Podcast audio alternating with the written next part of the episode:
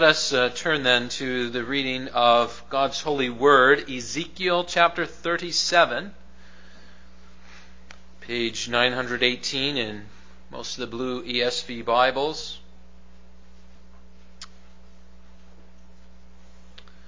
The valley of dry bones, which uh, may be a familiar half of this chapter and then we'll be reading and looking at the whole chapter. Uh, we did, did have a sermon on the Valley of Dry Bones not too long ago uh, for a catechism sermon, uh, but we uh, there is there is much uh, going on there, so we, we will have we'll have one point on, on that first half of the chapter, but then we'll we'll also be looking at the, the less familiar second half of Ezekiel chapter 37. So let us uh, read 28 verses of this chapter. Let us hear the word of God. The hand of the Lord was upon me, and he brought me out in the Spirit of the Lord, and set me down in the middle of the valley. It was full of bones. And he led me around among them, and behold, there were very many on the surface of the valley, and behold, they were very dry. And he said to me, Son of man, can these bones live? And I answered, O Lord God, you know. Then he said to me, Prophesy over these bones, and say to them, O dry bones, hear the word of the Lord. Thus says the Lord God to these bones, Behold, I will cause breath to enter you, and you shall live. And I will lay sinews upon you, and will cause flesh to come upon you, and cover you with skin, and put breath in you, and you shall live, and you shall know that I am the Lord. So I prophesied as I was commanded, and as I prophesied there was a sound, and behold, a rattling and the bones came together, bone to its bone. And I looked, and behold, there were sinews on them, and flesh had come upon them, and skin had covered them, but there was no breath in them. Then he said to me, Prophesy to these, to the breath, prophesy, son of man, and say to the breath, Thus says the Lord God, Come from the four winds, O breath, and breathe on these slain, that they may live. So I prophesied as he commanded me, and the breath came into them, and they lived and stood on their feet, an exceedingly great army. Then he said to me, Son of man, these bones are the whole house of Israel. Behold, they say, Our bones are dried up, and our hope is lost. We are indeed cut off.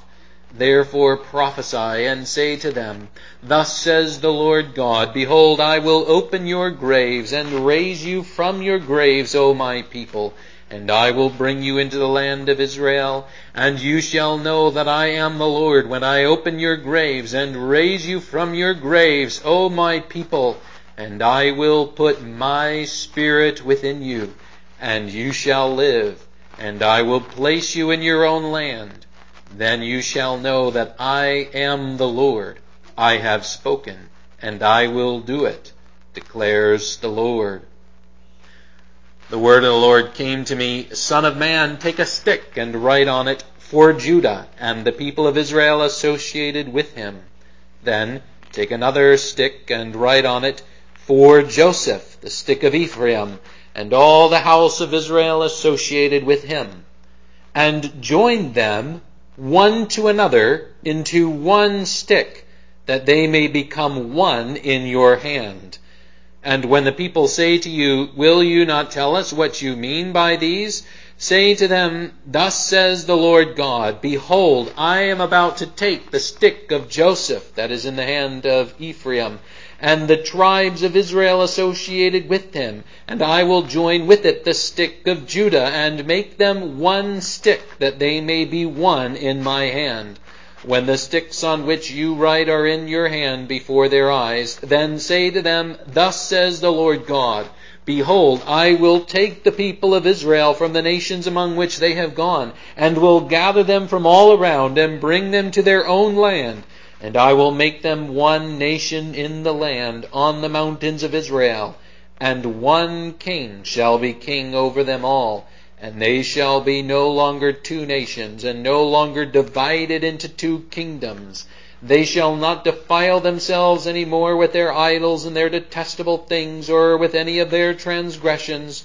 But I will save them from all the backslidings in which they have sinned, and will cleanse them and they shall be my people, and I will be their God. My servant David shall be king over them, and they shall all have one shepherd. They shall walk in my rules, and be careful to obey my statutes. They shall dwell in the land that I gave to my servant Jacob, where your fathers lived. They and their children and their children's children shall dwell there forever. And David, my servant, shall be their prince forever. I will make a covenant of peace with them. It shall be an everlasting covenant with them.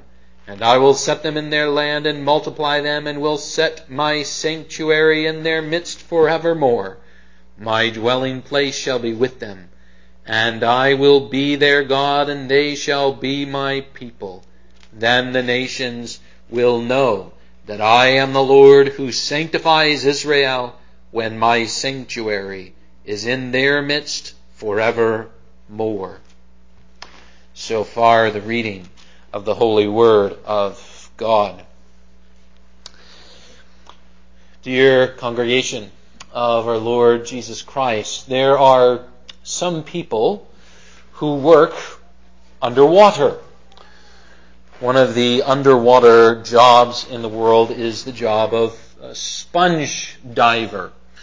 And the job description of a sponge diver is to dive underwater and find and collect natural sponges. That is, that is their full-time job. Uh, well, there is one sponge diver from Turkey. His, uh, I hope I say this right. His name is uh, Mehmed Kakir. And uh, he was going about his work about 40 years ago. This is 1982. And uh, there was one day he went into his dive and he found something much bigger than a natural sponge. He found a shipwreck that was more than 3,000 years old, older than the days of the prophet Ezekiel. Well, this was a rather, rather large shipwreck, and as uh, wood can be preserved when it's underwater for a long time, uh, it was studied uh, in detail. More than 20,000 dives were sent down into the waters uh, to uh, look at this discovery. It is the discovery of the, once again, I'm probably not going to say this right, the Uluburun shipwreck. Now, among the many discoveries of that shipwreck, there is one thing that connects directly to our text tonight. Among the discoveries of this shipwreck was an ancient wooden writing board. Now, these ancient wooden writing boards were common, and many different nations used them for millennia. But they are uh, obsolete. They have been old and obsolete technology for a long time, and since wood usually uh, rots rather uh, quickly. It certainly doesn't last a few thousand years. We don't have very many of them around anymore. It is almost certain, it is, we can say nearly certain, that it is these ancient writing boards, which have been called the earliest form of the modern book, that Ezekiel is talking about in the last half of this chapter. So some have translated instead of the ESV word stick, they've used the word boards, which is a permissible translation of the Hebrew word there. Now, we're going to get to these boards in our second point. But whether it is the image of bones or the prophetic use of boards, there is a theme that unites this whole chapter. It's the theme of one great truth that God is the God of restoration. And from uh, bones to boards, we're going to look at this theme. Our covenant Lord God restores his people. Our covenant Lord God restores his people. So we're going to begin with the bones and the valley of dry bones in the first 14 verses. Now, again, we're going to talk more about these boards when we get to our second point. But that image, it, it's kind of strange and unusual to us because it's ancient technology and because we don't use writing boards like that anymore. But, you know, the Valley of Dry Bones, one of the reasons why this chapter is well known to many is because the image of bones does not need an explanation from one generation to another. From one generation to another, we all know what death is. We all know what bones are. We all know that a valley of dry bones does not come to life. We all know that it is a picture of death. And so the, the first picture of Ezekiel, the first half of Ezekiel 37, is obvious to us, as it would have been immediately obvious to Ezekiel's first hearers and to Ezekiel himself.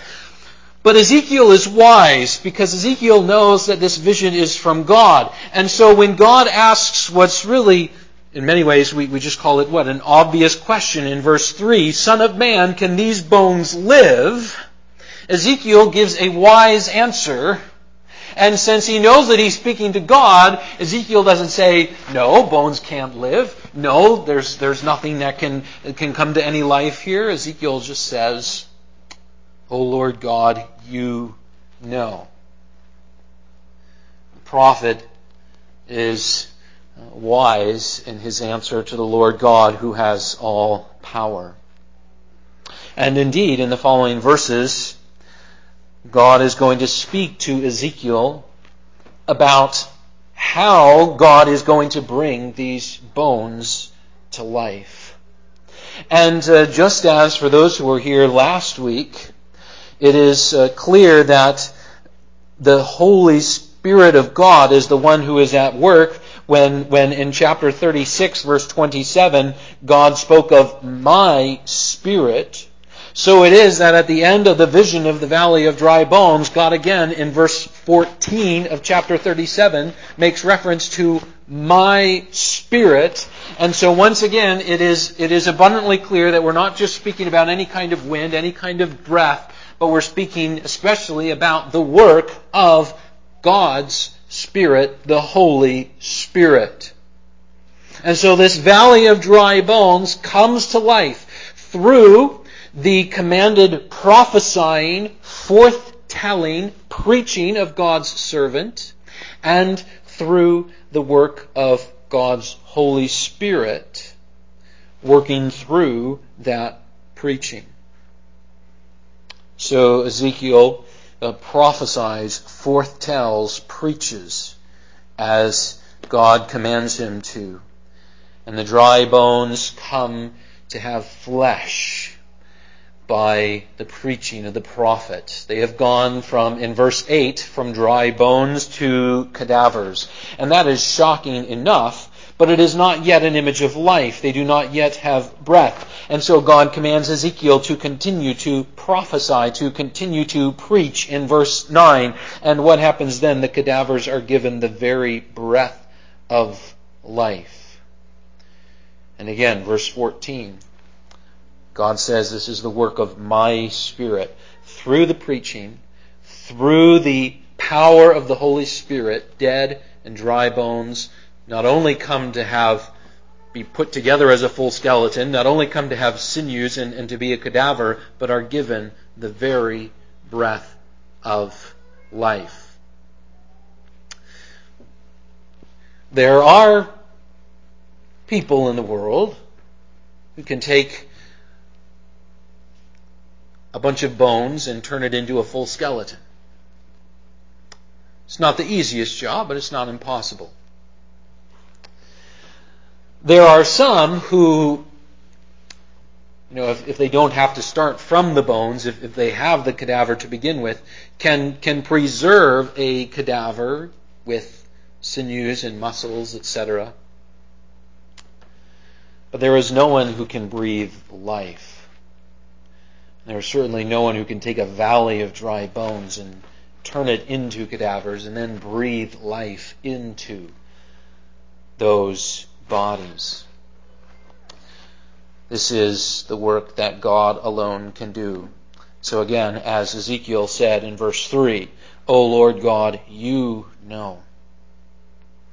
And because uh, this is clearly uh, a chapter where God is speaking about the work of my Spirit, God's Holy Spirit, we're talking especially about spiritual realities here. We're talking about what uh, Jesus told Nicodemus was the need to be born again by the Holy Spirit.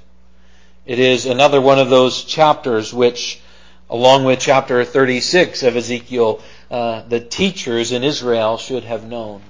Spiritual life is worked by God through the preaching of His prophets by the power of His Holy Spirit.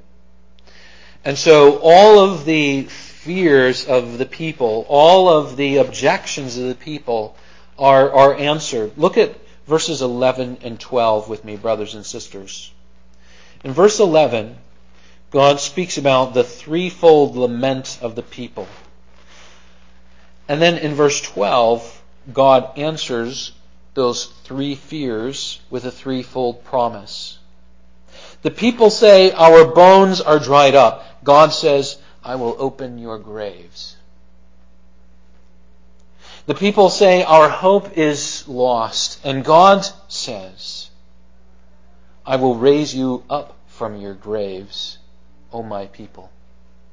The people say, We are indeed cut off, but God says, And I will bring you into the land of Israel. God works salvation. God takes dead sinners and makes alive. And just as you cannot enter again into your mother's womb to be born again, so also you are not the one who works your salvation, but God's power can do it. You, O Lord, know. And you, O Lord, work. And you, O Lord, do. God is the one who restores. God is the one who gives salvation through the preaching of his servants by the power of his Holy Spirit. Now, brothers and sisters, let's uh, let's go from bones to boards, and from the promise that God restores life to the promise that God restores unity. Because God does not just give us salvation; God has given us many promises as His saved people. And so, starting in verse 16, we have the word stick repeatedly in the ESV. Uh, it is in the Hebrew. It's it's just it's a very vanilla word. Uh, the New Living Translation is actually pretty good here. Uh, they just say piece of wood, piece of wood. Uh, and what is this piece of wood? Well, it is it is almost certain that it's a reference to one of these ancient writing boards. Uh, it has been called uh, as we said in the introduction, the earliest form of the modern book. And what it was is you'd, you'd have a, a board, a piece of wood made pretty flat, and then there'd be a part of it that would be kind of hollowed out and indented. Then you'd put a mixture of, of beeswax with some other kind of pigment and or oil, and uh, you could you could write into that uh, beeswax uh, mixture. And then you could take you could take two of these boards and you could bind them together. And different cultures did that in some different ways. Now it wasn't the easiest thing to make, and so not everybody had one of these, and there's probably only four references to them in all of the Old Testament. But but that's that's what we have here. This is this is the picture. And so with that context, uh, the picture uh, which is difficult because that's ancient technology. You know, we don't use that anymore. Uh, etch a sketches and, and Magna Doodles have, have made this far inferior because you could you could kind of heat up that beeswax mix and then it would kind of flatten and then you could write on it again. So it was it was a book, it was a writing tablet, it was it was it, it had a number of uses in the ancient world and it was used for a long time. It's just totally old and useless and inferior technology today. Well, with, with that context, now we can now we can go into the picture, and the picture is really quite simple. Ezekiel is to take one of these boards, looking at the first part of verse 16, and he's to write on it for Judah and the people of Israel associated with him. Now, uh, later we have the language of the kingdoms made explicit in, for example, verse 22. So what is, what is this first board? It's the southern kingdom. The southern kingdom which had two tribes, the tribe of Judah and the tribe of Benjamin. But Judah so dominated it that the whole, the whole kingdom was really just called the kingdom of Judah.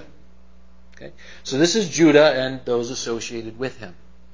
And then what do you write on the second board? Look at the last part of verse 16. For Joseph, the board of Ephraim, and for all the house of Israel associated with him. So what does this board stand for? Well, the northern kingdom, after the dividing of the kingdom, after the days of Solomon, well, that was ten tribes that went to be their own kingdom. And the prominent tribe of those ten was, was the half uh, tribe of Joseph. It was the, the tribe of Ephraim. And so sometimes in the Old Testament, Ephraim stands for the whole northern kingdom, as it does here. All right, so we've got one board, one page, one leaf, and it says this is the tribe of, this is the kingdom of Judah. We have another one, and it's the northern kingdom. Now you bind those together, and you make it one book. You know, do you ever have uh, uh, board books and uh, you know sometimes children like to read board books over and over and over again, and then eventually they break. Maybe you have to kind of bind them and tape them back together. That's this is, this is what this is what Ezekiel is doing. He has two pages of the most ancient board book, and he's binding them together. It's not a complicated image. In some ways, it takes us all the way back to the beginning of Ezekiel. God used really a very simple image, once we just work through a little bit of the context. He, he gave the people of, of in exile a very simple image about the coming destruction of Jerusalem. And they needed a simple image because that was not a truth that the people were ready for. Well, now, the, the city of Jerusalem has been destroyed, and years later, these same exiles get a very simple picture of restoration. And it's again something that the people are not ready for. God needs to give it to the exiles in a very simple illustration, picture, living illustration, because this is going to be a difficult truth to believe. The two kingdoms that have been divided for 400 years are going to be united together again and they're going to be united together under one king. My servant David shall be king over them. Verse 24. The same servant David, king who is both God and man, the one shepherd who we talked about in chapter 34 for those who were here a couple weeks ago. This is a promise which is very difficult to grasp. So where is this fulfilled? Let's turn to three New Testament passages to see how this is fulfilled. Please turn with me first to uh, Matthew chapter 4.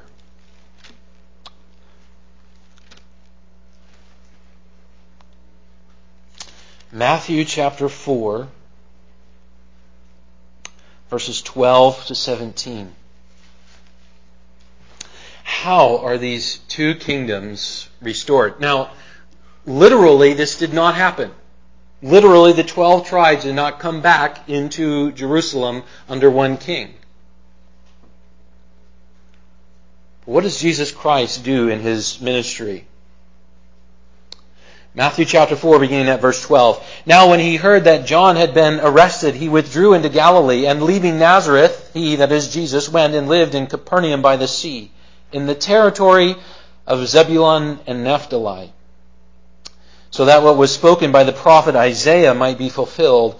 The land of Zebulun, the land of Naphtali, by the way of the sea, beyond the Jordan, Galilee of the Gentiles, the people dwelling in darkness have seen a great light.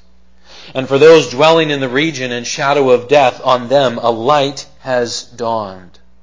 And from that time, Jesus began to preach, saying, Repent, for the kingdom of heaven is at hand.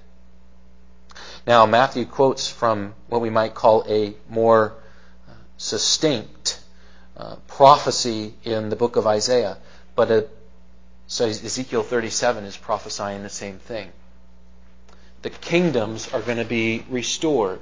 The tribes are going to be restored. The significance that Jesus begins his ministry in the territory of Zebulun and Naphtali is that those were the first two tribes destroyed, even a generation before the other northern tribes were destroyed. The very place where the destruction of God's covenant people began is where Jesus Christ goes to begin his ministry. Where is their restoration? The ministry of Jesus Christ restores. But then God doesn't just work in the regions of all the 12 tribes. God brings a whole new flock to himself. This is, this is a prophecy which is uh, making us to think of, of a big united kingdom which, which the exiles cannot imagine, which, as has been said, would have been as difficult for them to believe as the, as the valley of dry bones rattling and coming together and coming to life. But God's God's work is going to go beyond what his Old Testament people were comprehending or imagining or thinking. And so in John chapter 10, uh, which is that good shepherd passage where, where Jesus is, is going back to the image of Ezekiel 34, repeated in Ezekiel 37 about this one Davidic shepherd. And, and Jesus is saying, I am that one shepherd. And what does Jesus say about his kingdom, his flock as the one shepherd uh, over people. He, he says, verse 14 of John chapter 10, I am the good shepherd. I know my own, and my own know me, just as the Father knows me, and I know the Father, and I lay down my life for the sheep, and I have other sheep that are not of this fold. I must bring them also, and they will listen to my voice, so there will be one flock, one shepherd.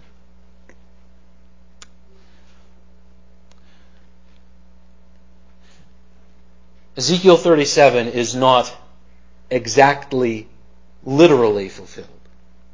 The 12 tribes do not come together under one king, but Ezekiel 37 is fulfilled in Jesus Christ beyond the 12 tribes. God begins his work in, in the region where the first tribes were destroyed. That's where his ministry in preaching repentance begins. And God does not only restore the 12 tribes under his one kingship, God also brings in a whole other flock. See, Ezekiel 37 was, was too much for the exiles to comprehend, but it wasn't even enough to describe the restoration that Jesus brings. Right, now, uh, the third verse is Revelation 21:12 and without reading it, we'll just say there's reference there to the 12 tribes being represented as part of the whole people of God in the new heavens and the new earth. And surely uh, that is where, if there is a literal fulfillment of God's people all being brought together into one kingdom, it is, it is there. It is in the new heavens and the new earth. Right, brothers and sisters, we have a uh, image from, from bones to, to boards. We have an image which is not the easiest because of the ancient technology that's uh, passed away, no longer used. We have a fulfillment of it which is, is not literal one for one fulfillment in, in the way that, that many of the prophecies are fulfilled. And so this is one of those times where we step back and we say, what is, what is, what is the application for me? Why do I need great pictures of God's restoring work among his fractured people. Why do I need that?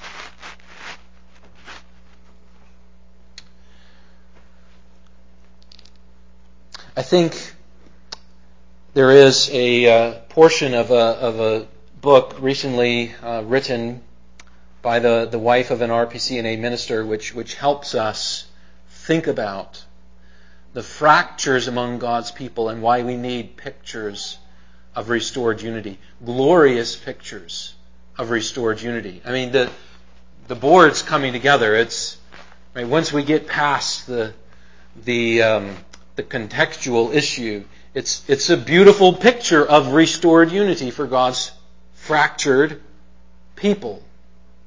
Why do we need that? Well, uh, Rosaria Butterfield, she wrote a widely read book called The Secret Thoughts of an Unlikely Convert. And more recently, she wrote a book called The Gospel Comes with a House Key. And as the title suggests, it's a book focused on hospitality. There's one chapter which still talks about that, but it has a little bit different flavor. Chapter 6 of that book is titled Judas in the Church, the Borderland of Hospitality. And uh, Mrs. Butterfield re- records how at First Presbyterian Church of Durham, which is you know, a Reformed Park church, a little bit smaller than our own, how they went through a season where their unity was tested to the max. There were two uh, incredibly uh, painful public discipline cases. And after years, one of these cases resulted in an elder not only being removed from office, which happened immediately, but also after no evidence of repentance, eventually being removed from the church. As these cases were ongoing, this small church saw three young families leave. Rosaria Butterfield describes that departure in this way. Quote, they sought greener pastures. They did not want to be in a church that had to bear the grief of church discipline with all of its unanswered questions and with the slow and faltering process of pleading and praying for repentance.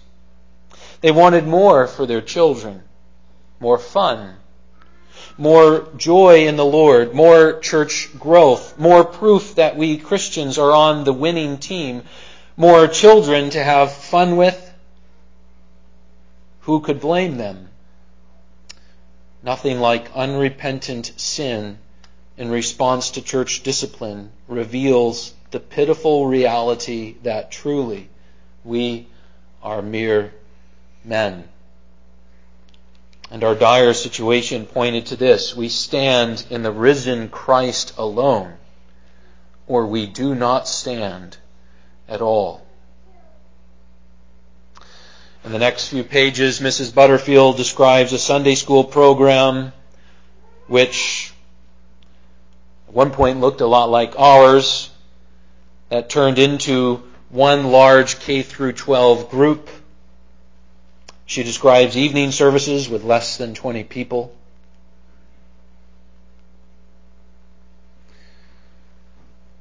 By God's grace, she describes many blessings which came to the First Presbyterian Church of Durham in the following years.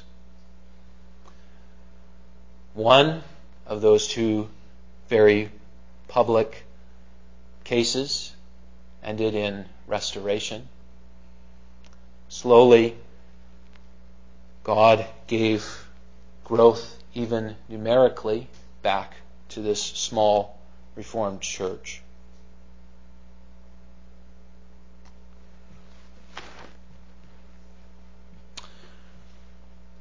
All 12 tribes were God's covenant people. They're fractured, they are broken, they Sometimes they, they fought side by side against enemies, but sometimes they took up swords against each other and clashed on the battlefield.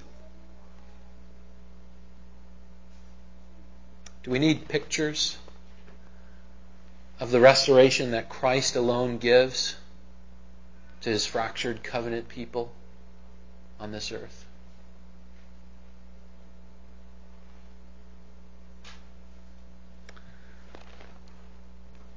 God's kingdom nation divided against itself was never literally restored. Sometimes fractured churches are literally restored. Sometimes one individual flock is not literally restored. But, brothers and sisters, God not only gives us spiritual life. And striking pictures of the rattling bones, God also gives us pictures of restored unity. And broken kingdoms, fractured covenant people brought together. All of it is God's work. It is God's Spirit. It is God's one servant. My servant David shall be king. Saw this in more detail for those who are here in chapter 34. But there is no doubt this is great David's greater son, the only perfect shepherd, Jesus Christ. And God's covenant people are fractured. It shows us more than anything else our need for the one shepherd, Jesus Christ. But may that need be ever before us for our own spiritual deadness in sins to be dead bones brought to life. And may the picture of God's restoration and God's peace and God's unity which comes through His Son be ever before us as we walk through this fractured, broken world where the church itself is included in the brokenness. From bones to boards, God speaks to us of His restoration power through His one shepherd and the one sanctuary that, Lord willing, we'll look at soon as we get to chapters 40 and 48. But as we end our sermon, we look at verse 25 David, my servant. And we're speaking about the David who is divine, the David who is God, the David who is the one shepherd. Jesus who says, I am the good shepherd. David, my servant, shall be their prince